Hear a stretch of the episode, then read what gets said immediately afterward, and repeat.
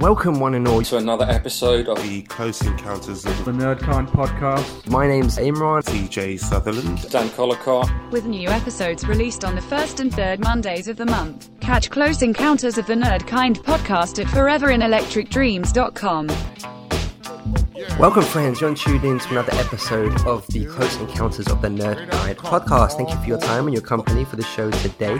Uh, my name's Imran, and uh, before we jump in, uh, to the episode today. A quick reminder that we release podcast episodes on the first and third Mondays of every month, and um, you can find us at our uh, website hub of foreverinelectricdreams.com where you can find the full backlist catalog of our podcast as well as all the offshoot uh, uh, podcasts that we have going on and uh, our ongoing mixes page as well. So, um, yes, we'd love for you to check us out.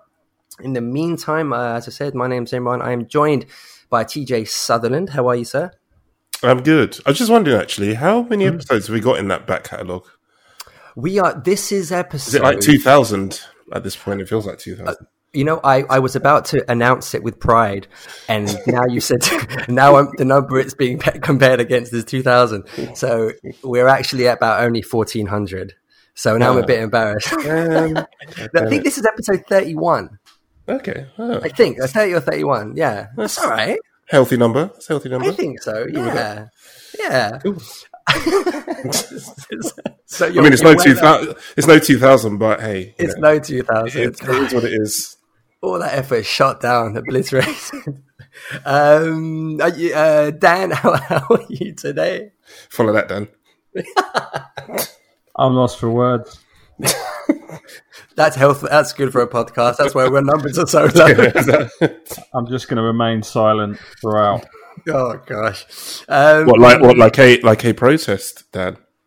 Oh, smoothly linked, TJ Sutherland. Yes, that's right, friends. Today's episode uh, is about rebellion. Uh, uh, more specifically, we're answering the question of who would you cite as the ultimate music rebel or the ultimate music rebellious act in music. Sorry, um, we're kind of looking at, kind of dissecting that question and the gamut of of kind of um, uh, acts of rebellion that fall under that category because I, I, I think it's quite an expansive kind of territory. I suppose you look at initially the act of rebelling against uh, a person, a record label, um, a, a, a political party, uh, the establishment, war, famine, um, music itself, an artist kind of rebelling against expectations that uh, have been placed on them and kind of exploring completely new fields. So I, I think it's kind of it's a really expansive list, and um, I was going to ask each of you first before we kind of jump in. We have a few specific examples we're going to cite. I have a couple of honorable mentions I was going to open with, but before we do, uh, let's turn to uh, Dan first, if I may. The question of rebellion in music, uh, regardless of what you may have initially selected to discuss, what does that kind of ring out in you? What were the initial thoughts you have uh, you had of what constitutes rebellion within the world of the realms of music? Well, I think probably different to you and TJ because I didn't li- I didn't take it as literal as in within the music industry or the actual physical you know kind of um, the act of being under a contract or working for a record company. I didn't really think of it like that. As soon as the term rebel came up, I kind of immediately jumped to Rage Against the Machine, then Public Enemy. Um, Did you perhaps think of a uh, famous Russian female group? I can't remember what their name is though. Imran, do you remember what their name is? uh, I don't Like, know uh, what, what is the name. Like, What cheeky It's- girls? Uh, no, they weren't Russian. oh right, okay. Uh, I was, I'm sure it'll come back to me. can't, Uh, no, I honestly Something like Vagina Protest. Yes, something like that, but not quite that. No. Imran, you, you, I'm sure you remember it. Like, No, I. Do You you mean like a, a Russian a duo? It's two two girls that were no, rebelling. no, it's a group of them, and oh, Was it anyway, group? it'll come back. To, it'll, yeah, it'll come back to me. Don't worry, don't worry. We'll, we'll, we'll cover that. We'll cover that later. I think it was more than one. I think sorry, more than two. It's up- in up to that. fifteen at one point. But Oh wow! Oh wow, really? Okay. I've, I've done. I've done my No. research. Not that I know who you're talking about. I've done my Anyway, Dad, research because I am a professional. All right, remember that. Ah. yeah. So moving on. Um, yeah, I guess I, I was thinking of the themes within the music, what people were actually singing about in terms of a kind of form of protest, you know, kind of rebelling against society, uh, NWA, you know, rebelling against authority, the police. Um, so I kind of, I sort of jumped about in that space at first, and then, you know, after kind of chatting to you both, I was kind of thinking, there's there's so much more uh, to the act of rebelling in rebellion Mm. in music than the you know than, than lyrics than the actual songs themselves. Yeah. Um, you know, again, I don't want to get get too deep, but you know, there, there's so much around character, identity, um, you know, the conformity. Um, so yeah, before I, I think I, w- I won't go down that path yet because it'd be interesting to get TJ's take on it. Yeah, I mean, I think you pretty much covered it all. To be honest, I think for me, um, you're you're right. You know, you kind of look at the, the classic and Public Enemies, that that sort of stuff of the world. Um, the ones that are known for their activism and you know speaking speaking out against uh, wrongs that are happening in the world. I think as well. I think there's also. I, I think it'll show it in my selection as well. I think there's also rebellion in the form of, you know, someone that's known for doing one thing, taking a bit of a left turn, and doing something Yeah. something different. Um, in a way, rebelling against their fans, maybe. Well, it's their expectations, I guess. yeah, it? so yeah, respe- rebelling against the expectation of their fans and, and rebelling against, you know, what is perceived to be the norms for their genre or whatever it is. So someone who, who innovates or, um, does something a little bit different to, to kind of really shake things up and, and say, Hey, look, I'm an artist. I'm not just this thing. So, um, so yeah, I think that's the other, the other side of it as well. the very first thought this isn't something that i've um, sort of prepared anything on but when i thought of rebels in music the very first thought i had was that archetypal probably 70s uh, sex drugs and rock and roll kind of uh, rocker you know and, and it's not there isn't really a comment that goes beyond that in terms of what I had sort of planned to talk about, but that that concept of rebelling against the man, the system, uh, Yeah. I suppose Cover, any, cover anyone in the six, in the six, in the, um, yeah, in in the sixties, seventies, doesn't it? Yeah, it, yeah, like like the Stones or whatever it is. That was sort Yeah. of when I thought about when you, like a, a person, a specific person that would adopt that role. That was initially the first thought I had, but it was kind of the more I I thought about it, like you've both already had kind of deduced on your on your own, you know, as and you both already said. It's quite a wide gamut of of, of things that kind of uh, constitute rebellion uh, within music and just beyond the the thematics of what they would be singing about. So that's why I kind of thought this was a really interesting kind of conversation to have uh, about it. Um, mm, go ahead, Tej. I was just going to say before. I don't know if you were going to go into what our picks were, but during my research phase, because I am a professional, um, I found uh, an article. what were uh, you researching? That's what I want to know to find out that band name that you were. don't, don't worry about that part. Don't worry about that. Um, in the Rolling Stone, who are apparently they know a thing or two about music, they did a readers poll of the ten greatest rock and roll rebels, um, Right. Which I found quite enjoy. I mean, I guess they focused on rock and roll because rock and roll is, I guess, the traditional um, genre, I guess, for that kind of, like you say, the kind of 60s, 70s rebellious rock and roll spirits. And a lot of the acts are kind of from that era. But, um, yeah, I mean, like, should I just run through it real quick? So it's only Yeah, please, 10 yeah. minutes, but- Uh, number 10, you got David Bowie. Right. Number nine, Axl Rose. Number eight, Frank Zappa. Shout out to uh, my girlfriend's uh, dad. He's a big Frank Zappa fan. I thought you were Uh, say your girlfriend's dad was Frank Zappa. Could be, could be, quiet. could be. Uh, number seven, John Lennon. Number six, Johnny Cash. I did some reading up on Johnny Cash actually. I didn't realize he was quite as crazy as uh, as uh, as he is. Yeah. uh, as he was. Sorry. Um, number five, Iggy Pop. Number four, Keith Richards. Uh, number three, Zach De La Rocca. Rocha, Rocker, Rocker. Uh, number two, Bob Dylan, and number one, Jim Morrison. You see, And that was that was voted for by readers. Not that wasn't just like they didn't just come up with that one. I can't. I mean, why Axl Rose? What? I mean, So, uh, it's, so there's actually there's more to the story that because it's it, I, I thought that was a bit of a weird one as well. But then when I kind of read like his like breaking up of the band and how much he's like, it's a lot of the stuff that he's done feels like rebelling against the huge popularity of Guns N' Roses to strip it all down and do his own thing. I mean, whether that's rebellious or just obnoxious, I mean, making you know, making mind. But I guess, uh, yeah. Um, I mean, considering if he had just conformed and just like done the whole thing and uh, or done a reunion of any sorts and just gone for the money deal, that would have been the and he obvious has. thing. to do.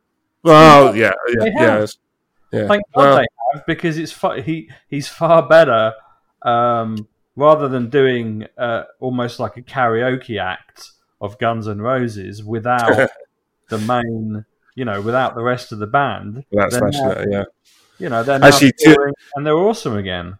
To be fair, the this article was from 2013, so I assume they got oh, back together after that. Yeah. So, Yeah.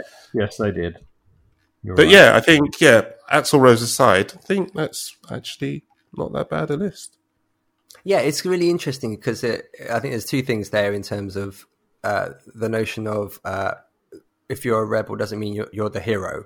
So, like you've sort of used the Axl um, example, um, the Axl Rose example. It's you know many people, as you both sort of indicated, uh, that he may not be the hero of that story, but he would still constitute uh, sort of rebelling, whatever it was he was rebelling against. But you also have that kind of Hellraiser uh, kind of examples in that list, as well as the the kind of the, the peace uh, kind of the, Yeah. the flag wavers of, of kind of peace and love, etc., etc. as well. So yeah, it is an expansive kind of uh, uh, term.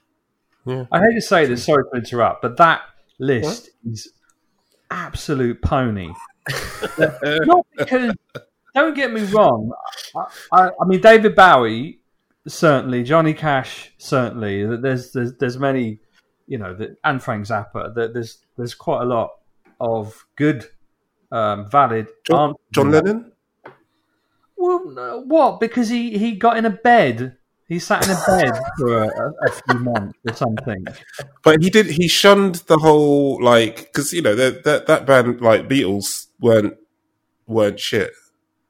But you know they uh well not that they weren't shit, but I mean that's that's I know, subjective. I, know, but what- I know what you're trying to say, but ultimately, he he were there were two massive egos in that band, um, him and Paul McCartney, and they they just couldn't get along, and I think John Lennon became interested in different things. So so yeah, I guess um, he's you know I would more see it as staying true to himself. Hmm. Uh, I don't really know that that's rebelling. Just just like I don't see that with Axl Rose. You know, Yeah. he he stayed true to himself and decided that you know ultimately uh, he wanted to do what he wanted to do. I mean, John Lennon actually had some success with that. Uh, Axl Rose didn't. Um, and, and you know, David Bowie he reinvented himself and his music over and over again, and, and continuously, you know, defied any preconceptions about what he is and his music. And, So and you, you're not you're not having Iggy Pop. Iggy, I'm not really a fan of Iggy Pop, so I can't really, I can't make, um, I can't make a, a valid uh, critique on him. I, I, I don't really think that wearing a pair of jeans and, and no shirt for 50 years is rebelling to me. Um, But it was a black tie event, bro. I mean, that's pretty bu- pretty ballsy. Well, apparently, apparently, he used to cut his chest open with glass and dive. Uh, used to dive headfirst into crowds, only occasionally dislocating his shoulder in the process. Interesting. See, see where I was going to go. With as soon as you said Iggy Pop, I thought, hang on, Iggy You Pop first is From the commercials, no, no, no. Uh, well, yeah, that's a good. Yeah, he definitely sold out there. But I was thinking Black Flag. You know, Henry Rollins. Uh, you know, punk bands where literally they would have fights with their with their audience. You know, bottling fans and fans physically oh, good old days. punching them in the face. But but also a lot of the music was quite, you know, uh, it was fairly anti-society, rabble-rousing sort of protest music. Sorry, can I jump in? What? No, what I, don't, I don't know that those bands at all. What was going on in that? What do you mean that they people would buy tickets to come to their show and they were? Why would why would fights break out? Like Oh, and bands- yeah, old school punk con- uh, like concerts were absolute carnage, mate. wow. Just, Just think yeah, of- just Think of it as a form of, you know, think of moshing. Yeah, Mm. so Yeah. obviously moshing and jumping, um, but you know, but this was wow, not not always uh, right wing skinheads. It didn't necessarily, it wasn't always right wing, but when they yeah, I was going to say when they like anti anti government though. I don't know if they're right wing, but I think they were like National Front and that sort of stuff. Well, uh, actually, I'm I'm casting casting uh, making assumptions there. Maybe not, but No, I, it, it's all of those things. I think that you know, you there, there's a, a right wing punk faction, there's a left wing punk faction. Faction. Yeah. There's ones that just hate everybody. You know, it, it's like, hate society. Full stop. Full life, baby. Yeah, Like, there was, there's been a lot of okay. So we we we've kind of gone that route of rock. Um, and that no, sort of notion of well, the sex, drugs, and rock and roll. Where do you think hip hop fits in uh, as a vehicle or a genre for rebellion? Um, again, that was the second thought I had after that kind of rock, um, kind of that you know, sex, drugs, rock and roll thing. I, I thought something you know people who have kind of really built an identity on the notion of being a rebel. People like Tupac or Eminem, um, and uh, obviously uh, Public Enemy, NWA, etc. But where do you think hip hop fits in within the concept of rebellion as a theme within their music, as well as them, uh, sort of as as as individuals?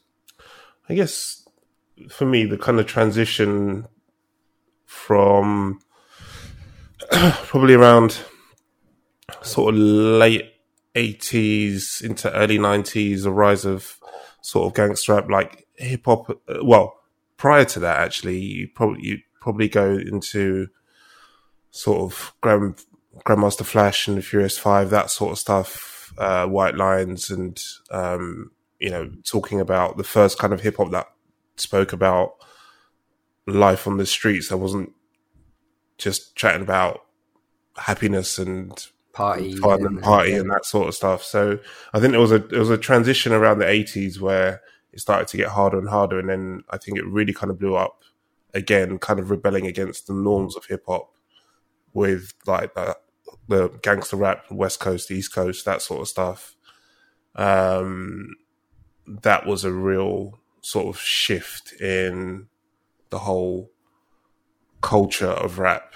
Uh, I think. Um, and then post that, I kind of lost interest now. Um, and then post that, I guess, um, I guess it kind of went an- another way in terms of, you know, the kind of puff daddies of the world, and it all got a bit shiny and a bit, a bit bling bling and money and all this kind of stuff.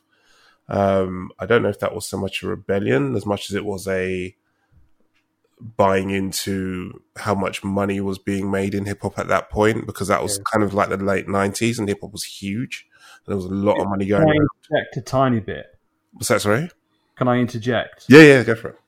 Well, just on the money thing, because if you think about it, and I'm not really qualified to talk about it, but a lot of these, um, you know, rappers and groups came out of poverty. Yes. So money as a status, you know, where whether it's Absolutely. paid, whether it's bling, whether it's a car, whether it's the the, the pool house, whether it, you know what I mean. It, Mm. Whether it's a, a boat, you know, uh, what's it, a yacht? Yeah. um, so yeah, I I was just kind of just Yeah. yeah, No, that's that's that's very true. Um, but yeah, I think that I think those to me the have been the kind of the significant phases in hip hop. I think, and then along the way, you've you know you've got the likes of your Public Enemy and um, you know those like kind of real sort of more politically driven, socially conscious acts like um, uh, uh, forget the name of them now. Um, Mr. Wendal, uh, Arrested Development. Arrested Development, yeah, those those those kind of acts that um, had more kind of socially conscious lyric. Uh, sorry, they were more socially conscious lyrically and um, uh, and the way they presented themselves. Um, all like De La Soul and, and yeah, exactly. Yeah, Yeah. That, that that that sort of that sort of stuff, and um, you had a real again another another movement of um, African Americans really embracing their the African part of their their heritage and their culture. Um, so yeah, I don't know where I was going with that, but there have been there have been there have been some, there have been some, there have been like I think waves of um, kind of rebellious uh, or just changing the culture, or not changing, but shifting the culture slightly of of uh, hip hop slash rap music. I think. Daniel, where does uh, hip hop and rebellion fit in for you? Well, I guess for me that was where any any notion of kind of protest, you know, d- defying defying uh, society, devi- de- defying authority, you know, that's where it began for me, and that was undoubtedly NWA and Public Enemy, um, sort of late '80s, early '90s music, uh, which, you know, it it was mine and, and probably a lot of people of my generation's kind of entry point into hip hop, and it was it was just incredible because you're you're literally the, thinking of any artist or band or you know or rapper, however you you, you think of it, standing there uh, and saying something like "fuck the police" and inciting that level of defiance and rebellion and, and hatred. I mean, I, I remember watching MTV, and it was very surreal because MTV was fairly new, and the kind of coverage it got was fairly new, and you almost you almost believed that it, it was that there was a reality to it that people were genuinely rebelling against the police that, that, that these guys were actually inciting riots uh, amongst you know black communities. That the you know that wasn't the reality. To be fair that's more likely to happen um, in today's society through social media and god knows fake news and everything else and but but back back then i i was i, I couldn't believe it. I, I was listening to artists like uh you know like dr dre um uh flavor flav public enemy you know I, I was listening to all of those kind of hip hop of that era and and i you know i took i took some of the lyrics seriously you know i used to listen to nas songs and think oh my god did he did he really kill a man um, you know it, No, that's Cypress Hill. to be fair, I think Cypress Hill burst the bubble. I think they were too high to kill a man, to be honest. yeah, exactly. They, they they literally just went so on the nose with with the uh, cartoon violence that um, yeah, it kind of broke that. But yeah, I think um, you know, listening to to to really extreme gangster uh, rap, uh, Mobb Deep, uh, Booyah Tribe, you yeah. know, it, it, was it was incredible. Um, and don't forget Wu Tang. I mean, well, yeah, I think I think Wu Tang were interesting because the, early Wu Tang, early Wu Tang. Yeah, but but even then, I, I don't know the the the the rea- the the impact of, of the violence and the language was almost slightly tempered uh, by the kung fu. Exactly. I knew that's where you were going to go. Yeah. It, it, just it just took the edge off, yeah. but in a good way, not not yeah. to not not to not, not in a negative. Yeah, yeah exactly. Um, but I always remember listening to. I mean, Wu Tang did this, but all all hip hop albums always had that kind of a load of guys standing on a on a street talking shit. Uh, yeah. skits. They, they were kind of they call them skits. They're not really skits because that implies comedy because they weren't necessarily funny. But you, you had these segments of just people, you know, talking in the street, talking about something that's just happened or or something actually happening in that in that passage of um, you know conversation, hmm. and it it was, it was nearly always about someone getting shot or someone got shot. Someone about to get shot. Someone about to get shot. And thinking about was, someone getting shot, yeah. And that was really weird because I remember one, one of the most classic examples is the beginning to the beginning of um, Natural Born Killers. Oh yeah. some guy walking down a street, and then he just he just goes, uh, "This guy over here be tripping to to his to his girlfriend, and then the next minute, this guy's shouting, you know, "What up, home home boy? What up?" And then it's like, "F, why why you um." You know. Anyway, he, yeah. he, he basically shoots him. he shoots him, and, and, the, and the song starts. And it's just yeah. like, yep. Not even hidden in the middle of an album, you know, just at the start of you know the intro to the song. At least you know where you where you stood with that one. exactly, yeah. Not not subtle. So I think, um, yeah, that for me, you know, um, late eighties, early. I like the start of the Snoop album where it starts off with a guy pissing in a toilet, and cracks on from there. There, there, was so, there were so many like that. Alkaholiks. Do you remember the Alkaholiks? I, I, remember Alkaholiks. I don't remember the, the skit. I don't remember the start. Oh, yeah. There, there, were skits like that, and it, it, well, there's Del the Funky Homosapien pissing on your steps. the song. Yeah. Um, yeah. So I think um, for me, that was my entry point, and then uh, bands like Rage Against the Machine um, really kind of cemented that. Hmm. I think that, what you said about um, like just going back to what you said about F the Police. I mean, even now after all these, what is it, thirty odd years since, or you know, however long it's been since that release, like the the impact of those three words as a song title is, is never lost on me. You know, even now it's kind of you, you my eyes widen every time I kind of see it written down. It's one thing to slip the line in at the end of a song as it's fading out because you can get away with, you know, oh. it, you can hide it. But to openly declare it back then, you know, as a as a the title of the the song, you know, and have a whole record about it, like the fuss that, that made. It's funny you say that though. I find it more impactful now than I did than I did back then for any number of reasons. Because because back then, like, yes, it was impactful, and it's like, wow, okay, that's pretty raw. But I find, I think, because of the times we're living in, I find it kind of more poignant now. I think because I have more of an understanding of mm. the anger behind it.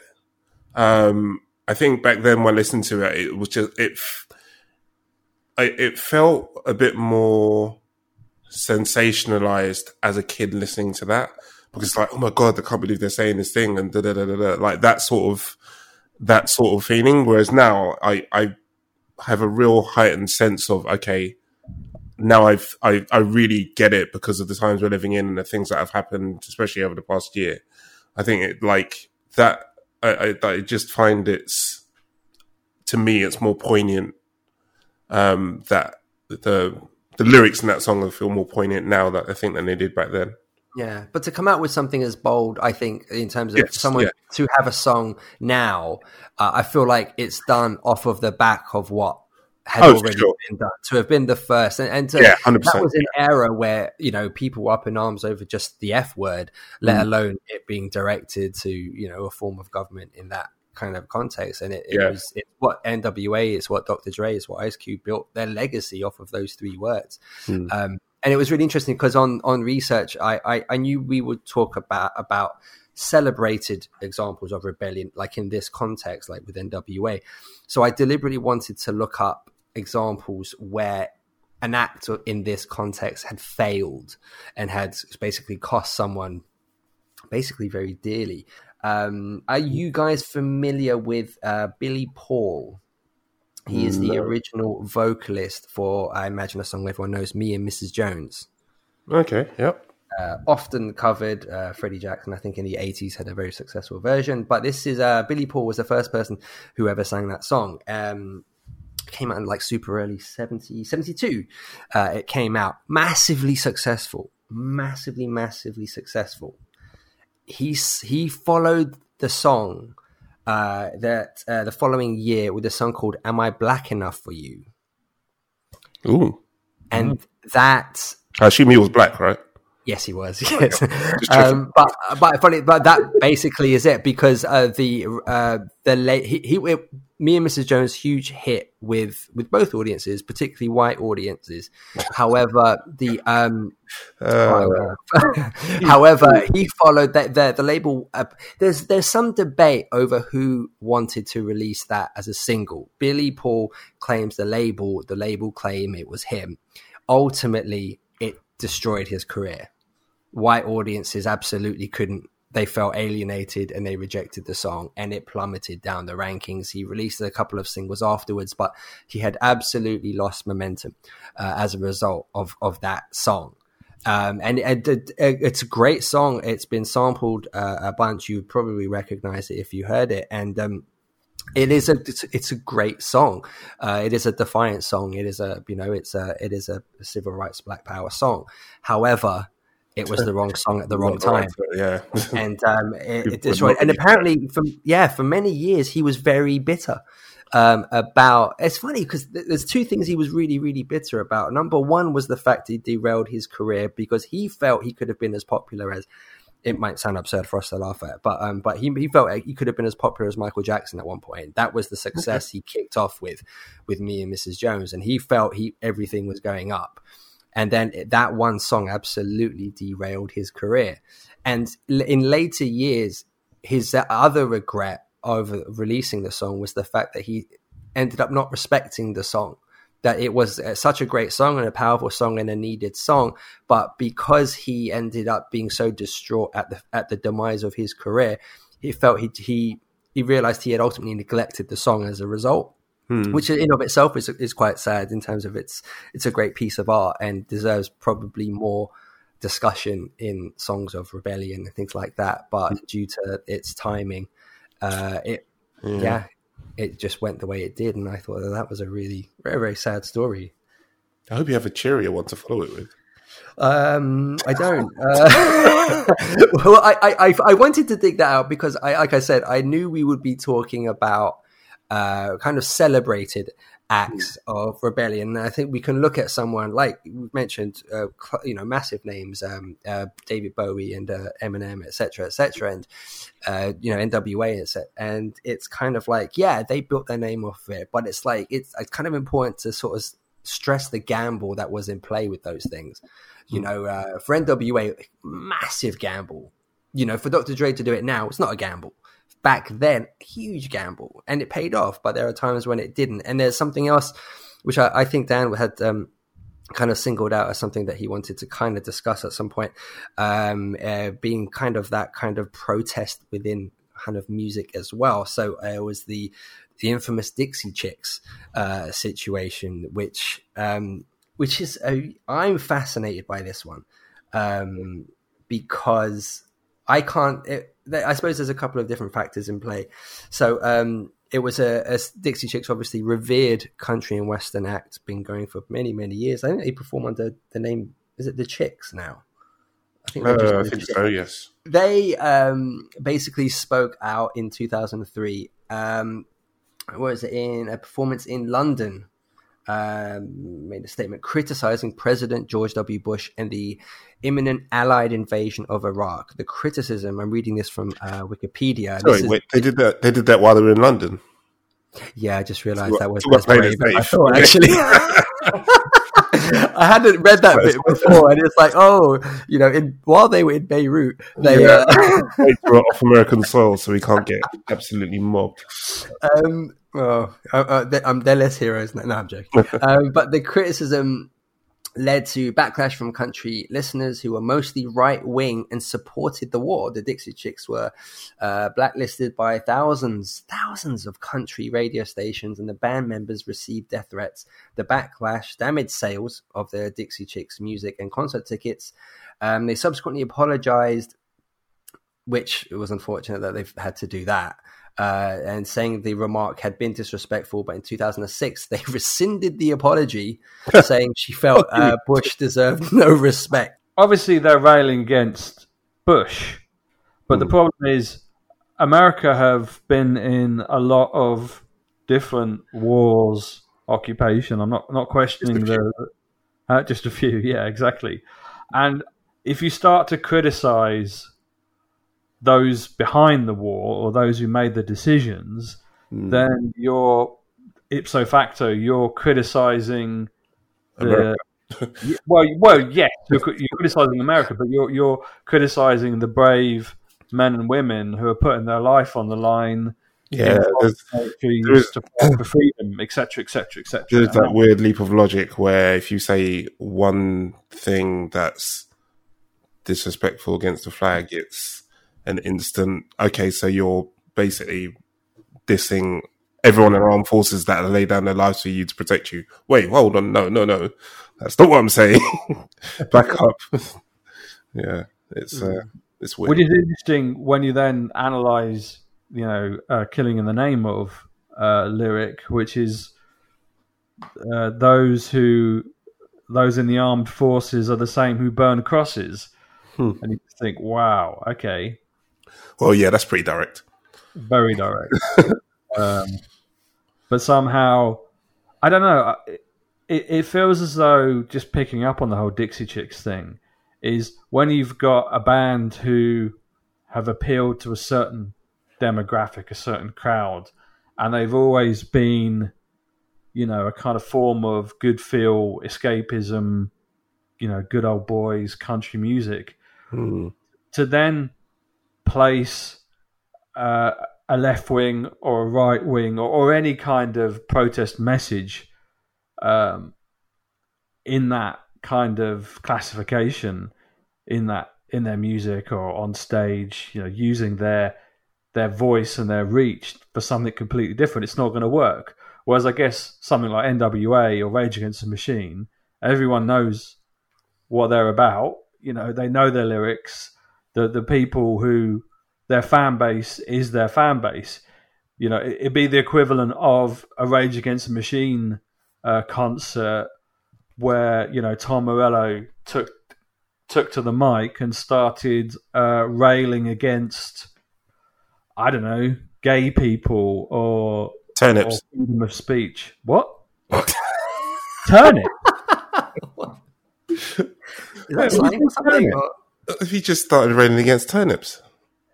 Well, I mean, they're, they're not known for being pro turnip, so I don't know how they can suddenly be negative about. Does turnip mean something else? Is that like a slang or something? No, it's the turnip's a turnip, dude. Okay. TJ's just being surreal, which is really strange for TJ. To be fair, yeah. I feel like, I feel like he was sitting on turnips for a long time.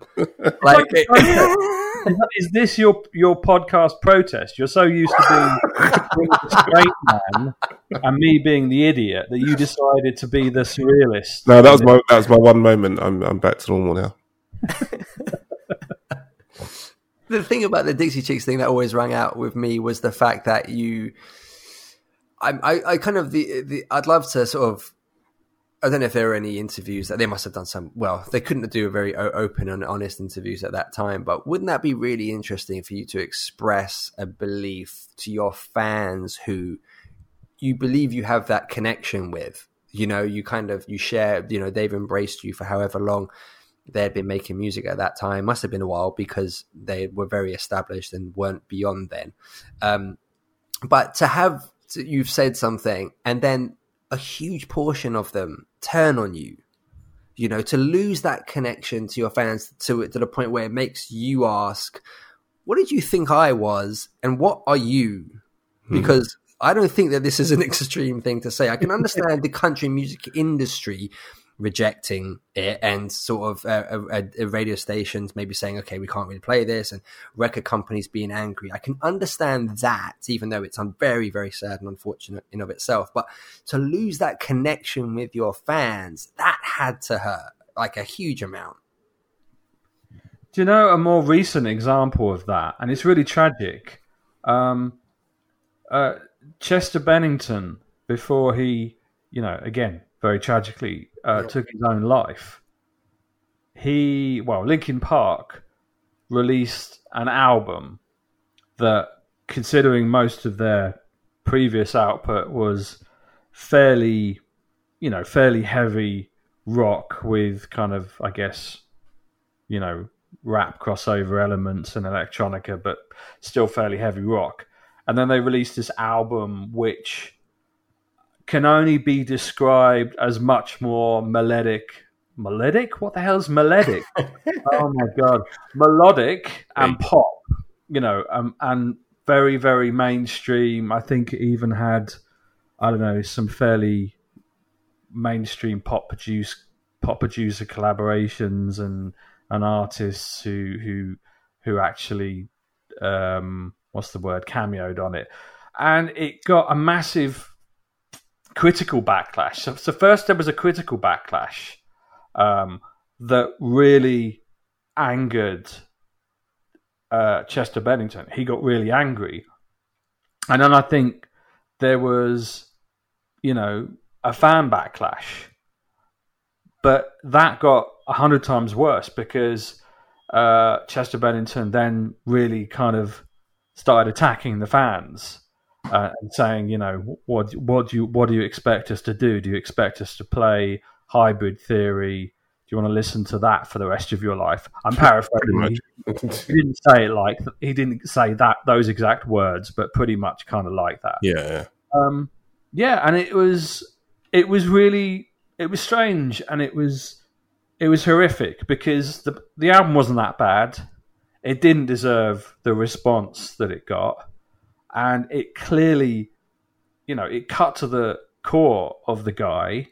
Um, I'm not, you know, I, I, don't think he should have responded the way he did, but ultimately, you know, it, it, it's definitely a, a, factor in him taking his own life, and yeah, it just such a a strange uh, series of events. I mean, there's so many artists and bands that you could quote that have changed, you know, ultimately get got fed up of playing the same music, the same songs, um, even to the same audiences who who have just decided, you know what, we want, I want, I want to do something different. I want to reinvent the music. I want, I want to, I want to kind of reach a new crowd, and then, you know, they they maybe don't succeed or they do succeed, but they they lose their their their core fan base and yeah, it, it just becomes a kind of a, a chaos between you know ego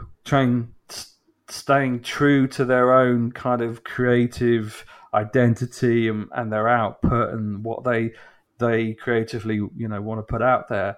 And you know anger and critics it, it's just such a maelstrom. Whereas i think you know david bowie there was always the expectation from album to album that he was going to adopt a different persona. I think once he'd done it once, you knew that that was that was him. That was what he was about, and people were much more kind of accepting of you know of that character.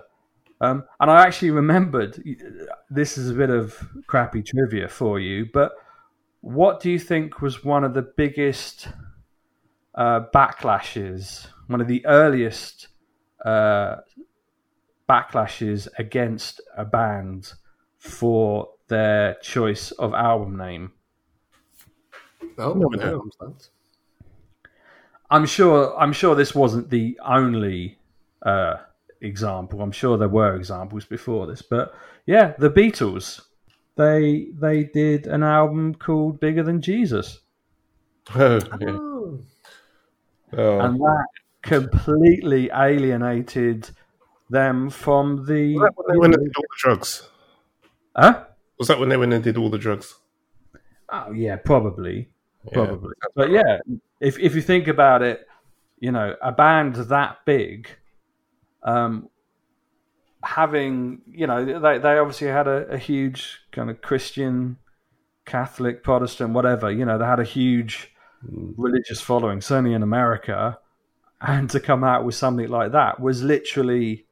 You know, sacrilegious. It's literally blasphemy. I have I have to confess I'm not a Beatles. I'm not a huge Beatles fan in any in any um any context. But was there any specific context around that title? Was it a, as open a declaration as it sounds, or was there something else?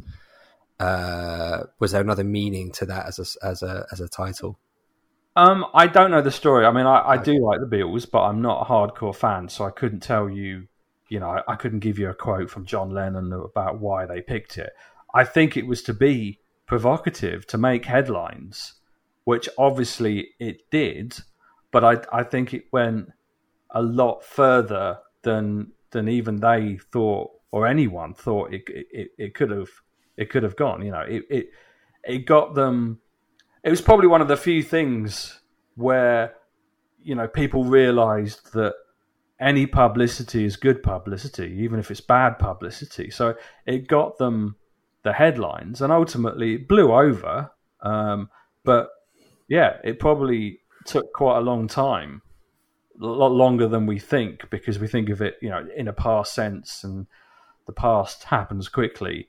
But at the time, it was, um, yeah, it was, it, it, it was the equivalent of "fuck the police." It was that, it was that bad. Wow.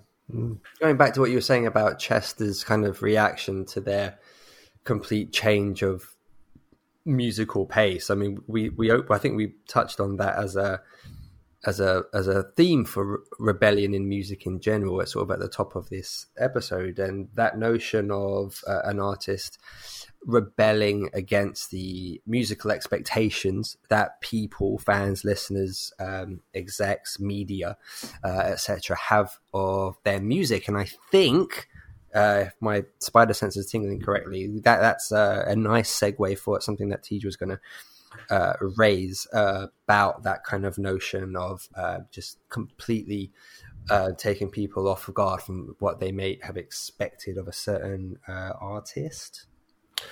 Sure.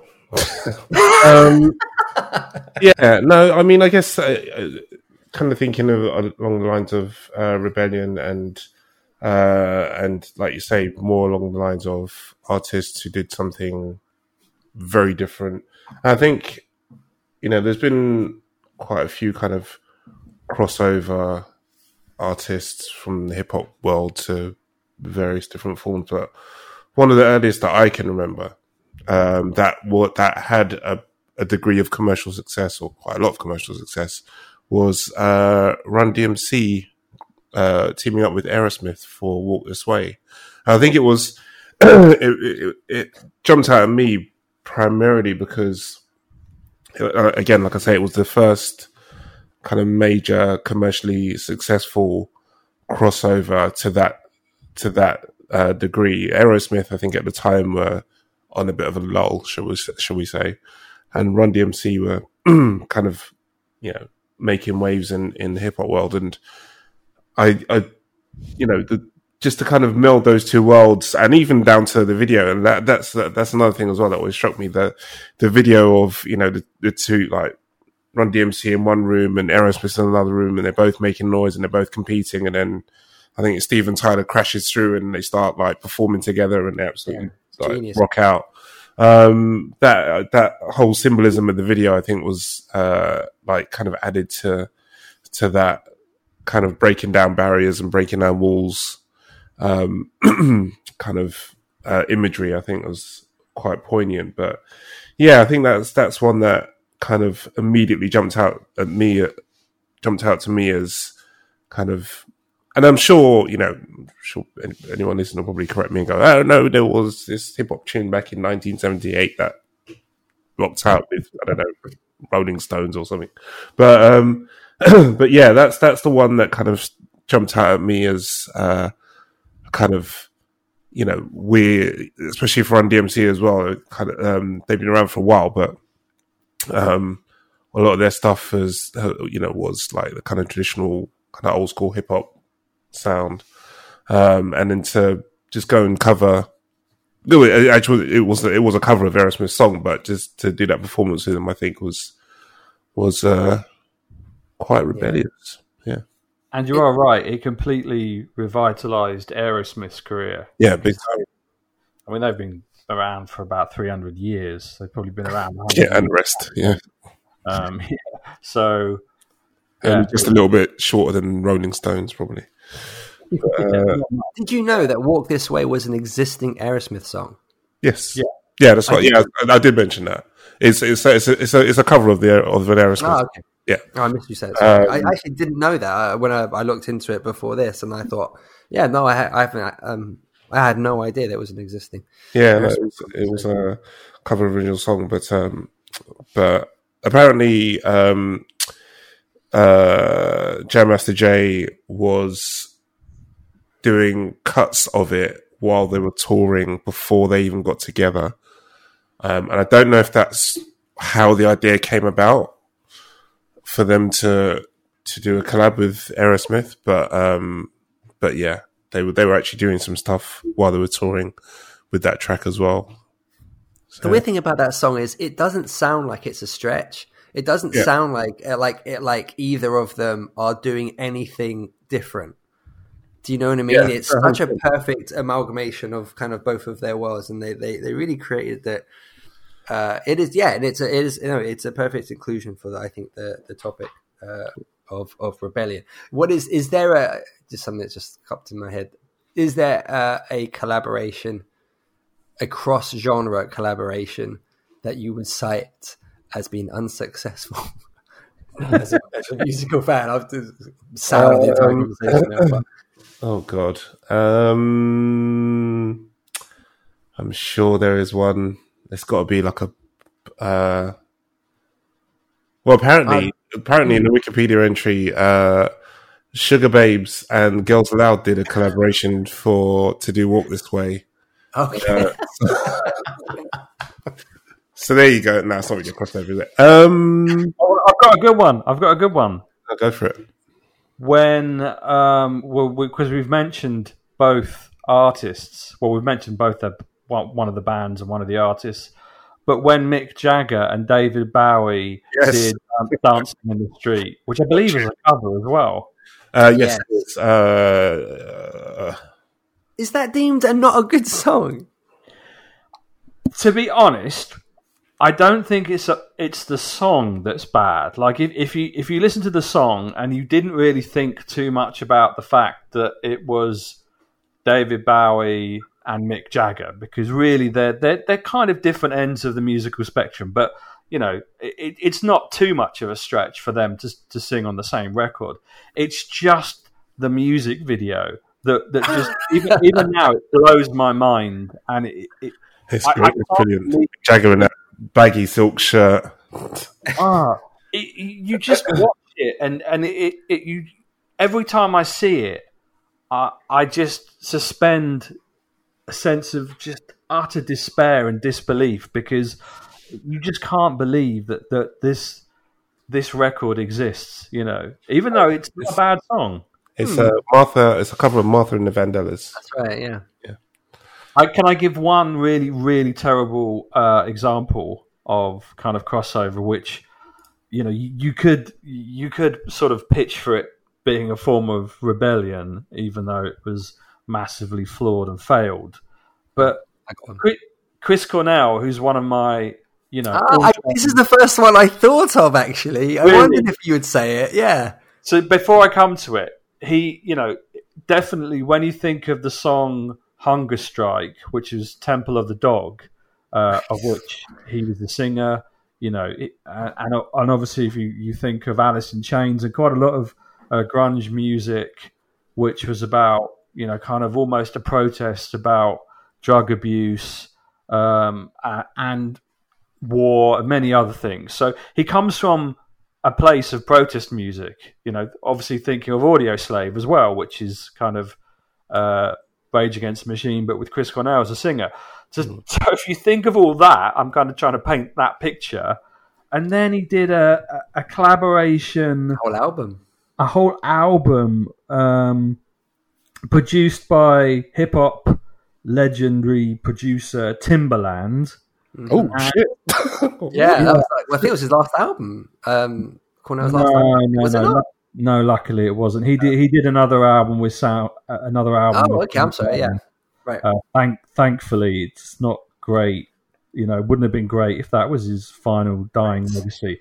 But yeah, it had uh, Justin Timberlake. On it, Yeah. and it, it was just this weird. I don't think it was anything. It wasn't really a crossover, as in there, wa- there wasn't, wasn't. much rock music. It was, Go It was not a, a merging of worlds at all. It was a No, poppy was Timberlake and Timberland kind of production. And They said, "Hey, Chris, do you want to sing on all of these songs?" And he said, "Yes, this is a good idea." uh, and it, it wasn't, and I was remember being excited about it because I, I um I just thought this could be really fun. But um yeah, I, I remember the first. It's it's I inverted commas worth inverted commas and uh, uh, you know underline. It's worth looking up. The there's a lead video uh, as well. And just if you, if it's new to you, teach, it's worth looking at and just going, oh, right, that happened. But um, yeah, that was one of the first things I thought of, and I wondered if you were going to say it. But for me, I've got a really really cool one. Um, Go, go. I don't know if you're you guys are familiar that this happened, and it should not have, and it is is as bad as it sounds. De La Soul from their last album and the Anonymous Nobody is the name of the Yep. album. Uh, there, it's a great album. Lots of lots of Oh really no! incredible. Please tell me you're you're not going to diss the song with the darkness. I am. Justin love that Hawkins.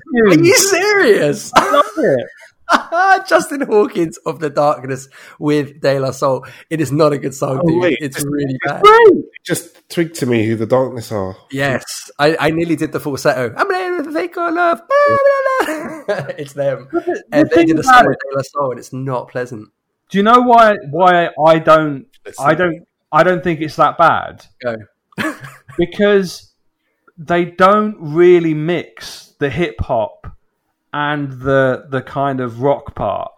It's almost like it, it's it's it's them rapping as as they they always do, um, and and they're fairly you know it's it's fairly good kind of standard of De La Soul rapping. God, I can't can't speak. So there's that part, and then it kind of slowly fades into uh, Justin from the the darkness singing, and I think they might come back in a little bit at the end, but they don't try and combine the two things. So Yeah, they were guests. They were very much guests on that on their own album, uh, which Yeah, was it's, it's a cool album, and there's lots of re- really cool songs on it. But there are songs where they're almost not on it, which is a very strange. There's a Little Dragon song where um, they're almost not on it, and it's like a six minute song of just Little Dragon, which is great. But it's like it's a De La Soul album, right? Um, but yeah, that that Justin Hawkins one, I, I couldn't, I can't, I couldn't. But you it. only hate it because let let's face it, you don't like the you don't like the darkness. If if you know the darkness and, and how the darkness sound, it's not that bad because it still retains the sound. It's like it's like they've just put two ends of two different songs together. I- That is all it is. It does. There's no crossover to it. I will say, I will, I will say my my guard was high in the air when it, I saw the words featuring Yeah, Justin, and I and I thought it's going to take a lot for me to like this. and I, I just didn't. And I haven't actually heard that song for years because it was subsequently deleted from the uh, my iPod. Um, like It's I have the CD, funny. obviously, but yeah, As soon as you, as soon as you said the name of the album, I was like, "There's only one song he's going to." but there's a, it's what a great collection of artists though, from David Byrne to Damon Albarn to Jill Scott, uh, Snoop Dogg. It's such a it's Little Dragon, really bizarre, incredible list of guests uh, for for one album. But um, yeah, I couldn't I couldn't endorse that one. See, a really good example, just jumping in very quickly, because you said Damon Albarn. The the best kind of, um, kind of, I guess, sort of semi pop rock, hip hop crossover is Gorillaz. I just Yeah. think not not to be to be fair, the last kind of two albums are terrible, but the early stuff is absolute gold.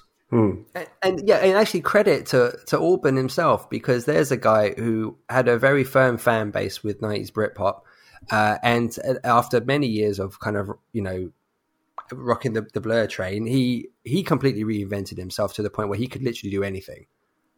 And you know, I, I think he's he's really earned that right and fought hard for that. And I, I, I yeah, I got a lot of respect for him actually. He's even released. Um, I don't know if you call them operas or just theatrical musicals, but Wow.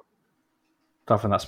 I have to crash in with probably one of the worst um, kind of crossovers. I know I we're not. this is a podcast topic in itself now, isn't it? I know it really is. Maybe I should sa- save it for another one. Uh, but I'll, okay, I'll mention this, and I will say no more about crossovers. But considering that that both uh, both band and artist, I would put in the, the at least the top twenty of protest, you know, rebellion artists out there. Considering their musical output, you would actually think that the two things could fuse together well because both you know both artists or set of artists there's more than one um, have definitely you know redefined their music several times.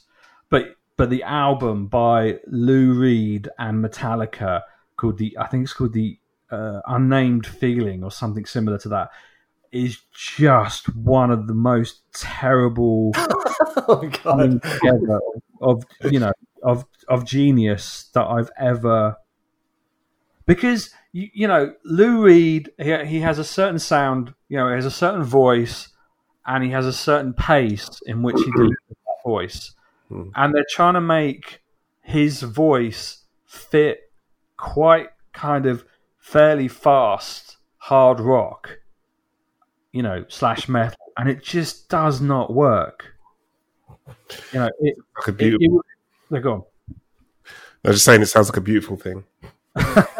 you have to just just for the car crash experience just listen to that and scream by uh, chris cornell The, the the topic of this conversation was who is the ultimate music rebel? We've spoken for an hour and ten minutes and have not addressed that question at all. We've uh, discussed some celebrated and failed uh, acts of rebellion.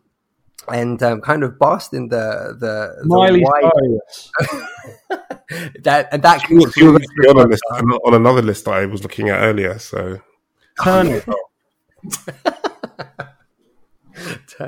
Um, and we, yeah, we haven't uh, addressed that question at all. So I, I, I think we shouldn't. And uh, I think this has been a really, really exciting thought it was conversation in of itself. We talked about prince that was your choice you- well, just- okay, my concluding line was going to be we should save that question for another podcast. And you just gave away my answer. No one's going to tune in. no, but I think that, that as a conversation, I think that there's still value in kind of picking a person each and discussing who who who we would each cite as that ultimate music rebel. Because we've spoken about lots of incredible um uh, se- separate scenarios. And i think for me to launch on a on a on a prince uh tirade an hour and 10 minutes into the podcast would keep us here for a little while longer. So not tirade i mean endorsement of his genius um, so for me to kind of do that, yeah, it would keep us here for a while longer. So I think maybe answering that question for a later podcast is probably a good idea. Uh, thanks very much for tuning in. Uh, yes, this has been our kind of uh, celebration ish of the concept of rebellion in music. So um, if you have any ideas or your own tips, we'd love to hear it. But hopefully, we'll revisit that question of our each each of our own musical rebels at, at another time. So uh, you can find us once again at foreverinelectricdreams.com for the other 29, I think, episodes uh, from our catalog. And um, uh, yes, from me, I say farewell. From yourselves, any parting shots, final words? Peace out, A Town. I've got one. Fuck everything. Fuck everyone.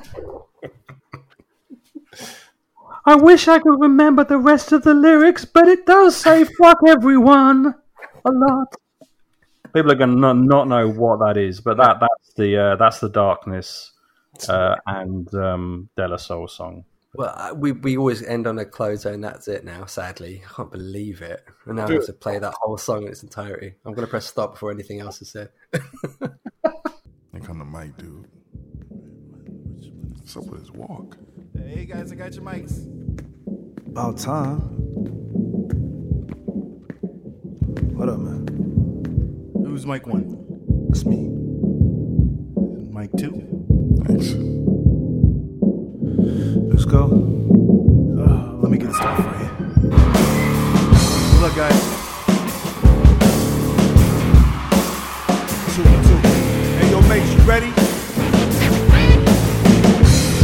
Mace is ready. Y'all ready?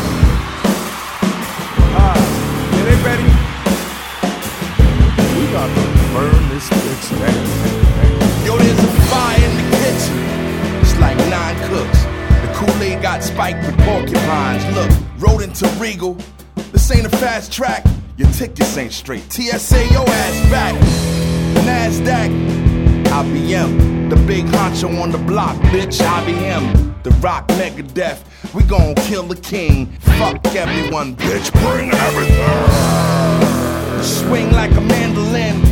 Ain't a sex toy. This ain't Spanish fly. This hot shit push the dagger in the devil's eye. Slick Rick, yo, get the big pick, yo. Blow the dust covers, peep the age on it. A nose full, sniff a rose bowl full. New game, new players, new year. The hardest rock shit you gon' hear.